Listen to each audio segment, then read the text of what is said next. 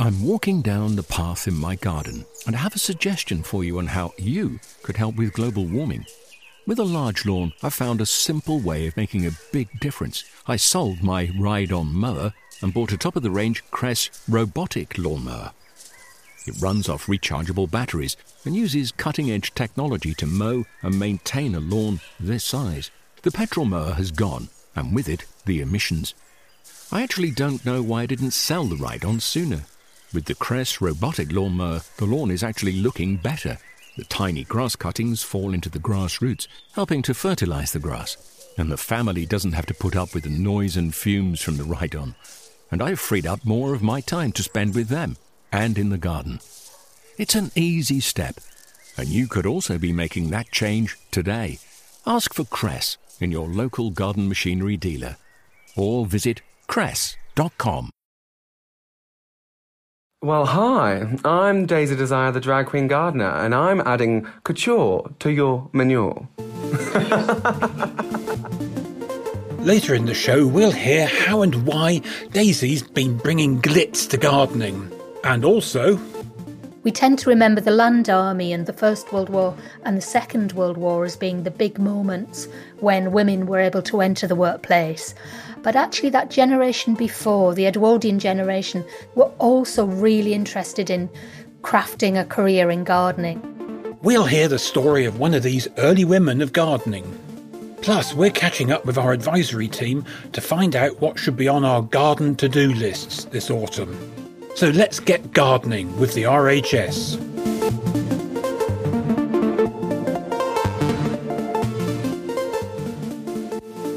I'm Guy Barter.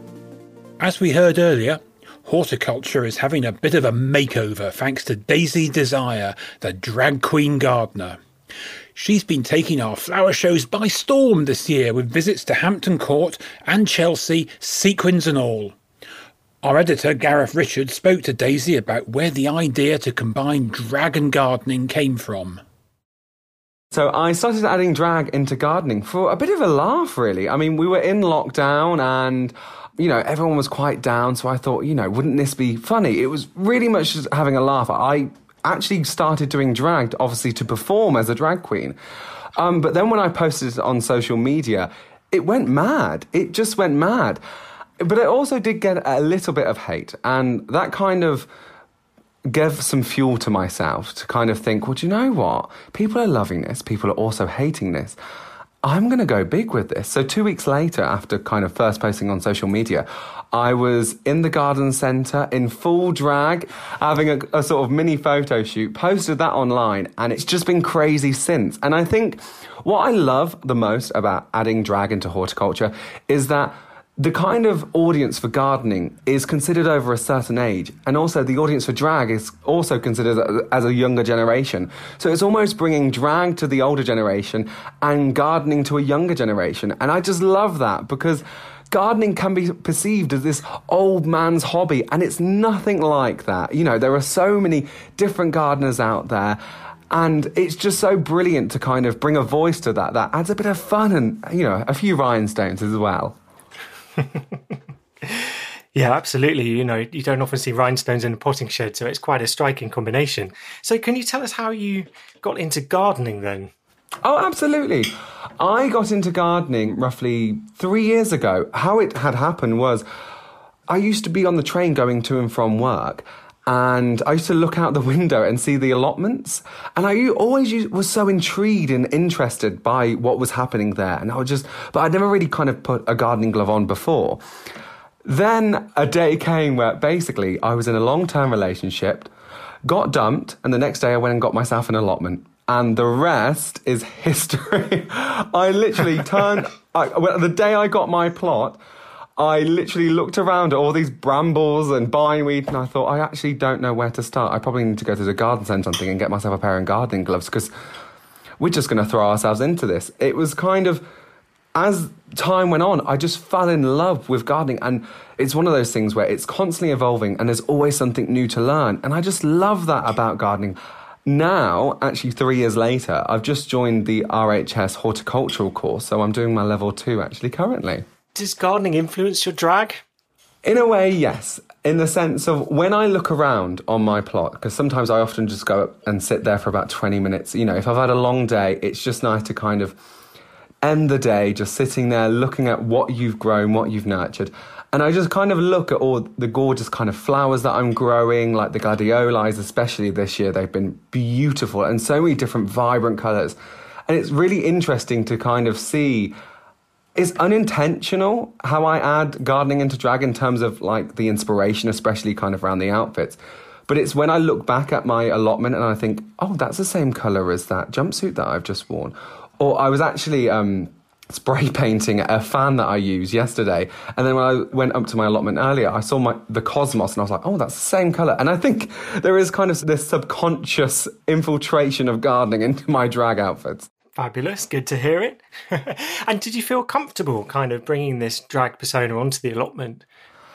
I got, yeah. I mean, I, have always been quite a confident person, and I, I love that in a way I get to kind of shake up the gardening world a bit because they don't really know where to place me or what really to do. There are some people that kind of are a bit skeptical, like, what is going on over there? But at the same time, Yes, there's so many different types of gardeners, and you know, I think people have fully embraced me in the sense of it's just great to add a bit of fun into gardening. I mean, I love all the OG gardeners, you know, I love Monty Don and Carol Klein, but there's no one like me. There's no one, you know, I bring something different, and I just know that, like the numerous events that I've been to so far in drag, gardening events that is, the press go wild for it. And what brings me so much joy is the fact that I now know that there are going to be kids out there that see a drag queen at a gardening show, which is absolutely ridiculous. But it also gives them permission to know that it's okay to be different and it's okay to be yourself. But actually, no, it's just beautiful to be different and yourself. Absolutely, that's such a lovely way to put it. I, I really uh, appreciate that message from you because I think I think it's really valuable from my own experience. You know, when I was a kid, I'm 15 years older than you. Gardening wasn't particularly cool. Gardening's come on a long way. Then being gay and being a gardener was I felt like there was this huge part of my life that was kind of hidden. And then to have positive role models like you out there saying that this is something that people can do. It's okay to be different. I think that's a really powerful message for particularly for younger people out there. Well, thank you so much. I I really do appreciate that. And that's the thing. I think what the beauty of this is, I never set out for any of this. It was just I was posting some stuff online, and then all of a sudden I got invited to one flower show, and it was the Hampton Court Palace Flower Festival.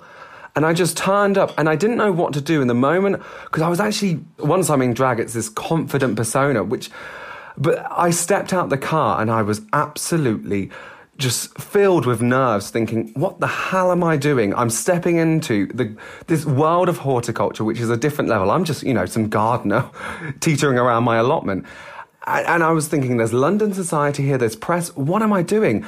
And as I was walking through the gates, there were all these school kids the smiles they had, and they were just so happy that, to see me. And I just thought, okay, that's it. We're going to rock this. We're going to show this horticultural world just another side of kind of of life and horticulture. Yeah, because I think historically gardening's been so cisgendered and very heteronormative. It can be quite exclusionary for gay and queer people. But I think having that visibility, I think, is really, really important.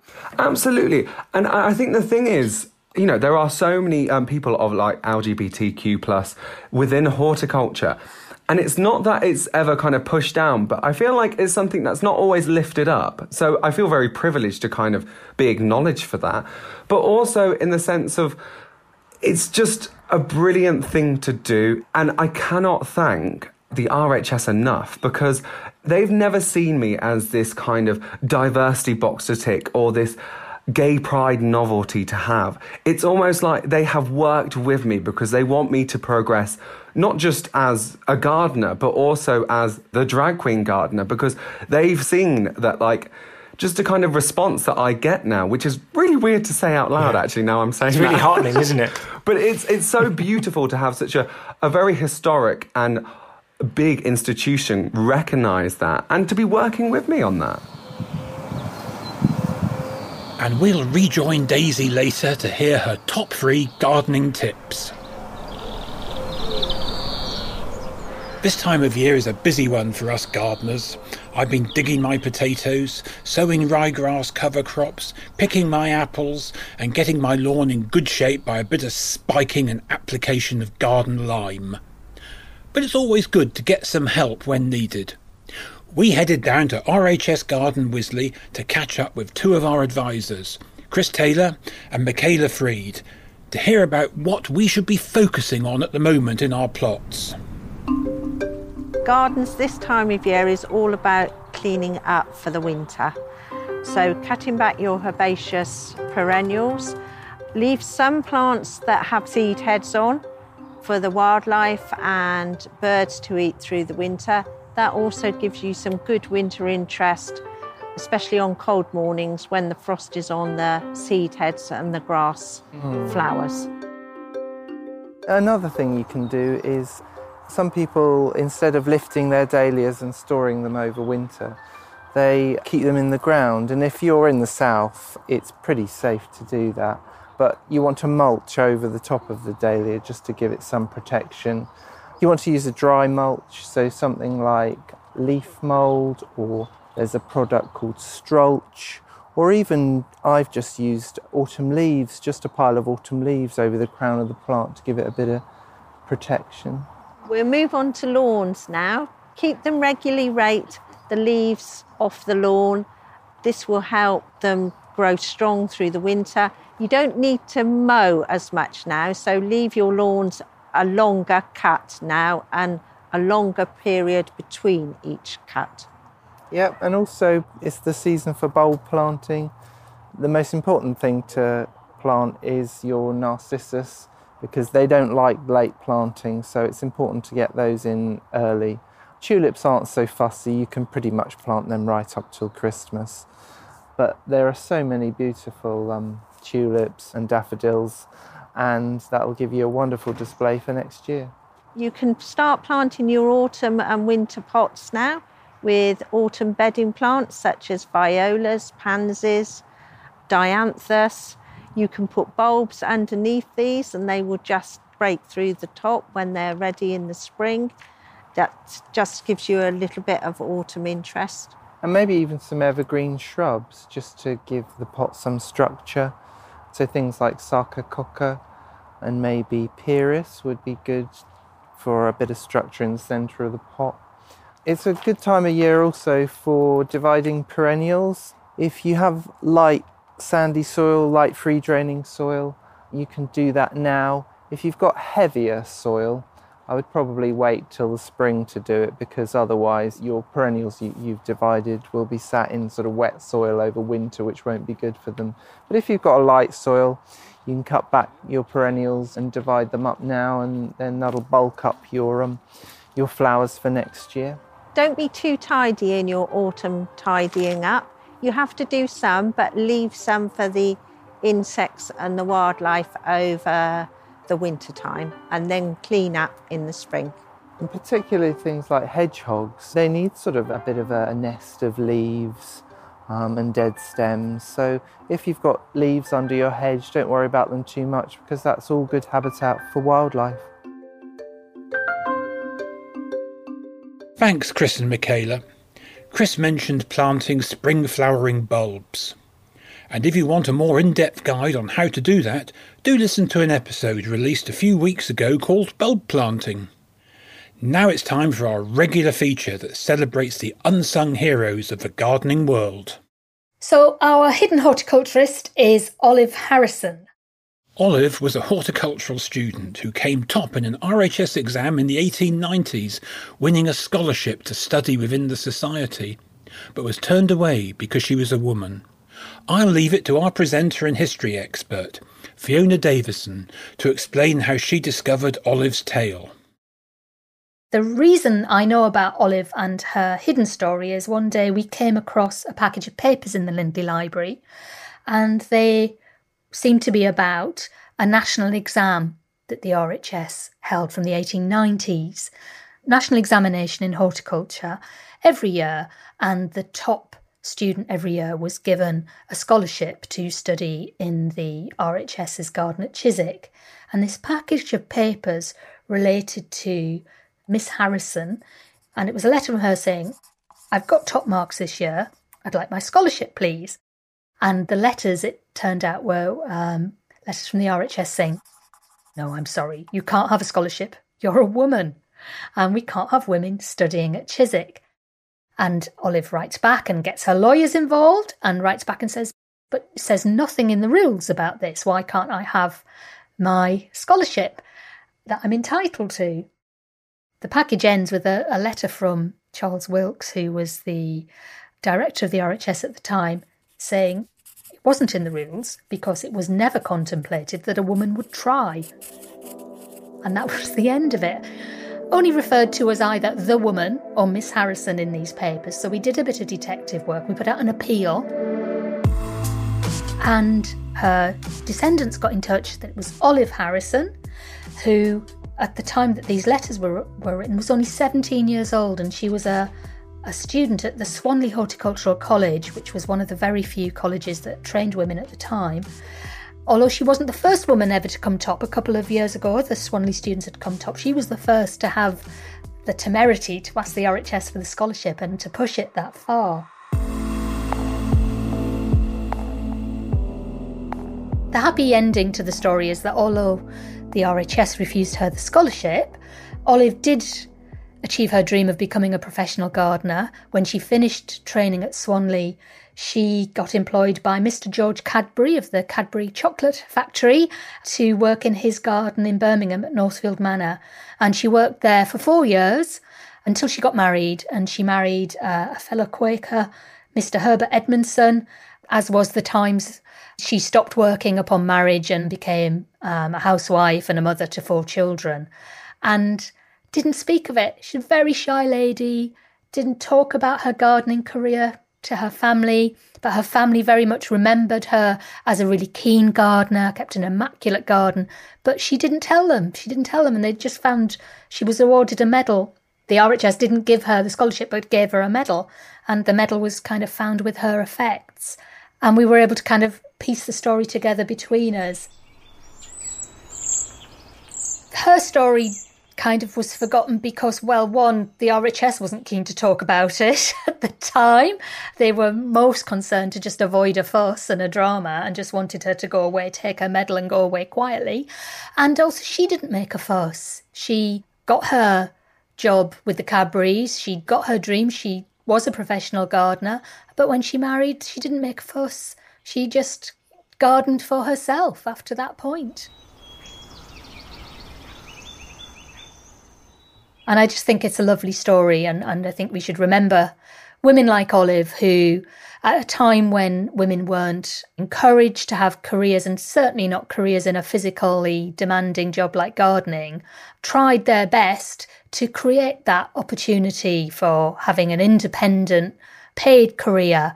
And all women who work now owe, owe that generation a big debt of gratitude. They paved the way.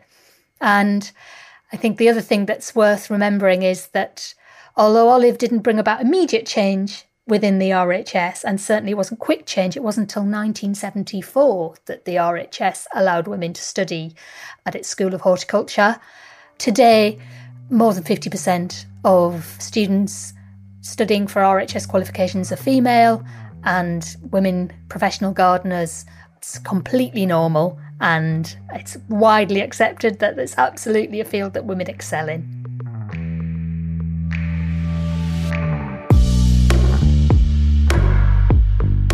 I think it's important that we tell the story of Olive and all the other women. I think the other thing that is worth noting is she wasn't alone. So, since finding out about Olive, I've become a bit obsessed with this generation of women. And I've tracked down that between 1893, when the exam was started and the First World War, over 500 women sat the RHS exam, and a lot of them managed to make careers in gardening. And I think that wider story of early professional women gardeners has been forgotten. We tend to remember the land army and the war and, and think of the, both the First World War and the Second World War as being the big moments when women were able to enter the workplace. But actually, that generation before, the Edwardian generation, were also really interested in crafting a career in gardening and they did lay the foundation. I think they're really important to remember.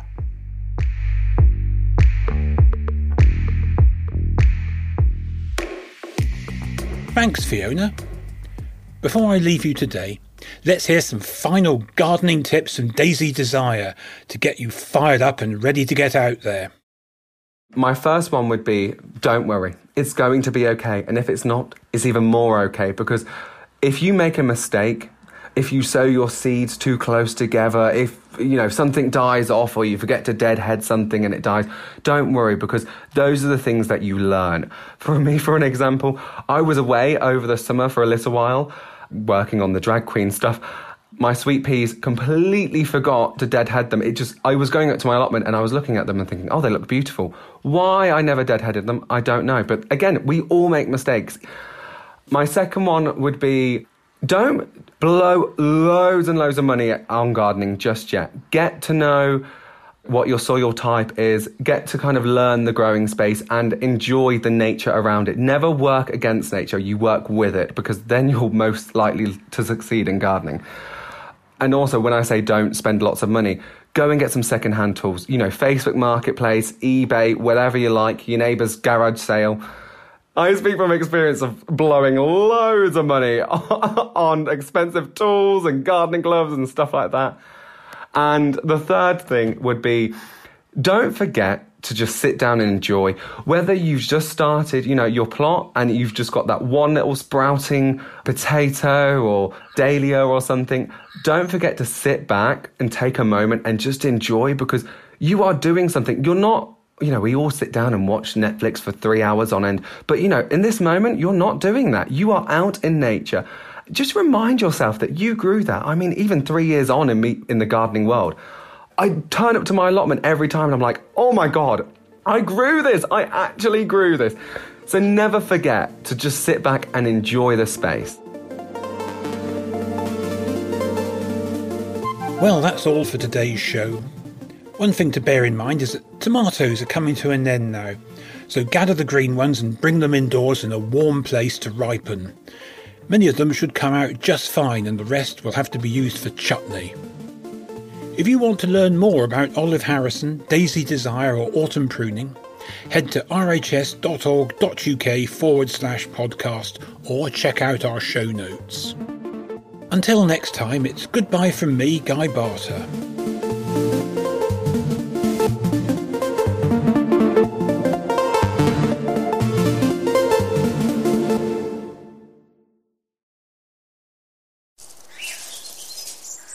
Walking down the path in my garden and have a suggestion for you on how you could help with global warming.